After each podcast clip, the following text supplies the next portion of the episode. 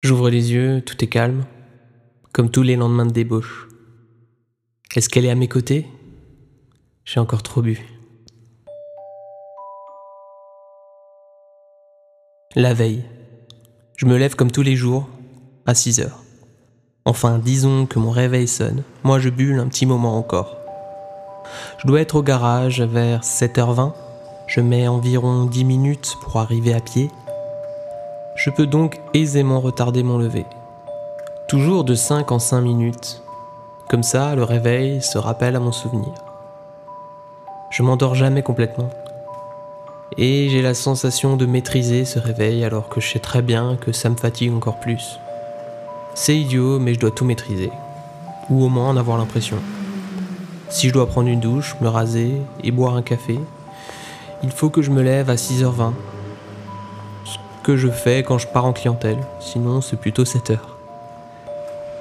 Et je prends mon café au travail. Le problème, c'est que hier c'était mercredi, et que mercredi soir, on se boit des verres avec les amis. Je me suis couché à minuit. C'est pas dans mes habitudes de me coucher aussi tard, et dire que j'étais un couche-tard à l'époque. Si je me couche tôt, je suis moins grincheux et au boulot ça se passe mieux. Je vends plus. Tiens mon boulot. Il me permet de mener ma petite vie tranquille. J'ai tout ce qu'un homme peut rêver d'avoir. Une belle télé, un bac de compète, un bel appartement avec un grand canapé noir en cuir. Mes amis me jalousent, enfin je pense. J'espère même. Je touche du bois, mais pour l'instant, tout roule pour moi. Ma copine n'est pas là, elle est infirmière et travaille de nuit. C'est une parfaite petite femme. Elle me fait des bons petits plats, elle est patiente avec moi. Elle dit aimer la même musique que moi, et physiquement, mes amis me jalousent. Manon ne veut pas d'enfant et ça m'arrange, pour l'instant. Je suis bien avec elle. Ce n'est pas passionnel, mais c'est sûrement mieux comme ça. Ça y est, je suis prêt, direction ma belle voiture de fonction. C'est une Mégane coupée, version sport. On est loin de la Mustang de mes rêves, mais je suis commercial pas PDG.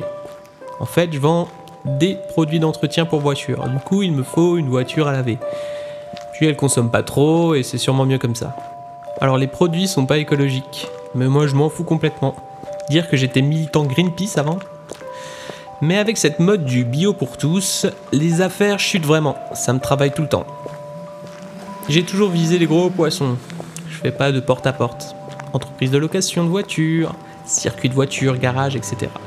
C'est moins de boulot, mais c'est aussi plus de risques. On attend sans cesse les grosses commandes et souvent, elles tardent à venir. Ça y est, comme euh, tous les jours, je suis dans les bouchons. Je mets du bon son histoire de passer le temps. Ça me rappelle quand je faisais de la zik. Mais bon, j'ai arrêté tout ça et c'est sûrement mieux comme ça.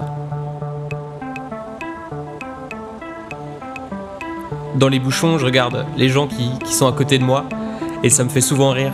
La blonde qui se maquille, euh, le vieux qui se cure le nez, la brune qui sèche euh, ses cheveux avec la ventilation de sa 206. Et le type louche qui chante, ça me fait toujours hurler de rire. Je dois pas être mieux, mais j'adore me moquer. Ça me donne de l'assurance et dans mon métier il en faut. Ah putain mon pare-brise, il a une vilaine tâche. Ah oui, je vous ai pas dit, euh, je suis très maniaque. Depuis que je bosse dans ma boîte, j'aime que tout soit nickel. C'est un tel point que je refuse que Manon fasse le ménage. Je le fais mieux qu'elle euh, et je retrouve jamais rien quand elle le fait. Mon téléphone sonne, iPhone 10, sonnerie classique, all phone. La même depuis mon premier iPhone. C'est ma mère. C'est vrai que je l'appelle rarement. Je devrais avoir honte. Mais à 7h52, je suis à la bourre. Je sais pas quoi lui dire et ma tâche sur ce putain de pare-brise me rend dingue. Là, je conduis.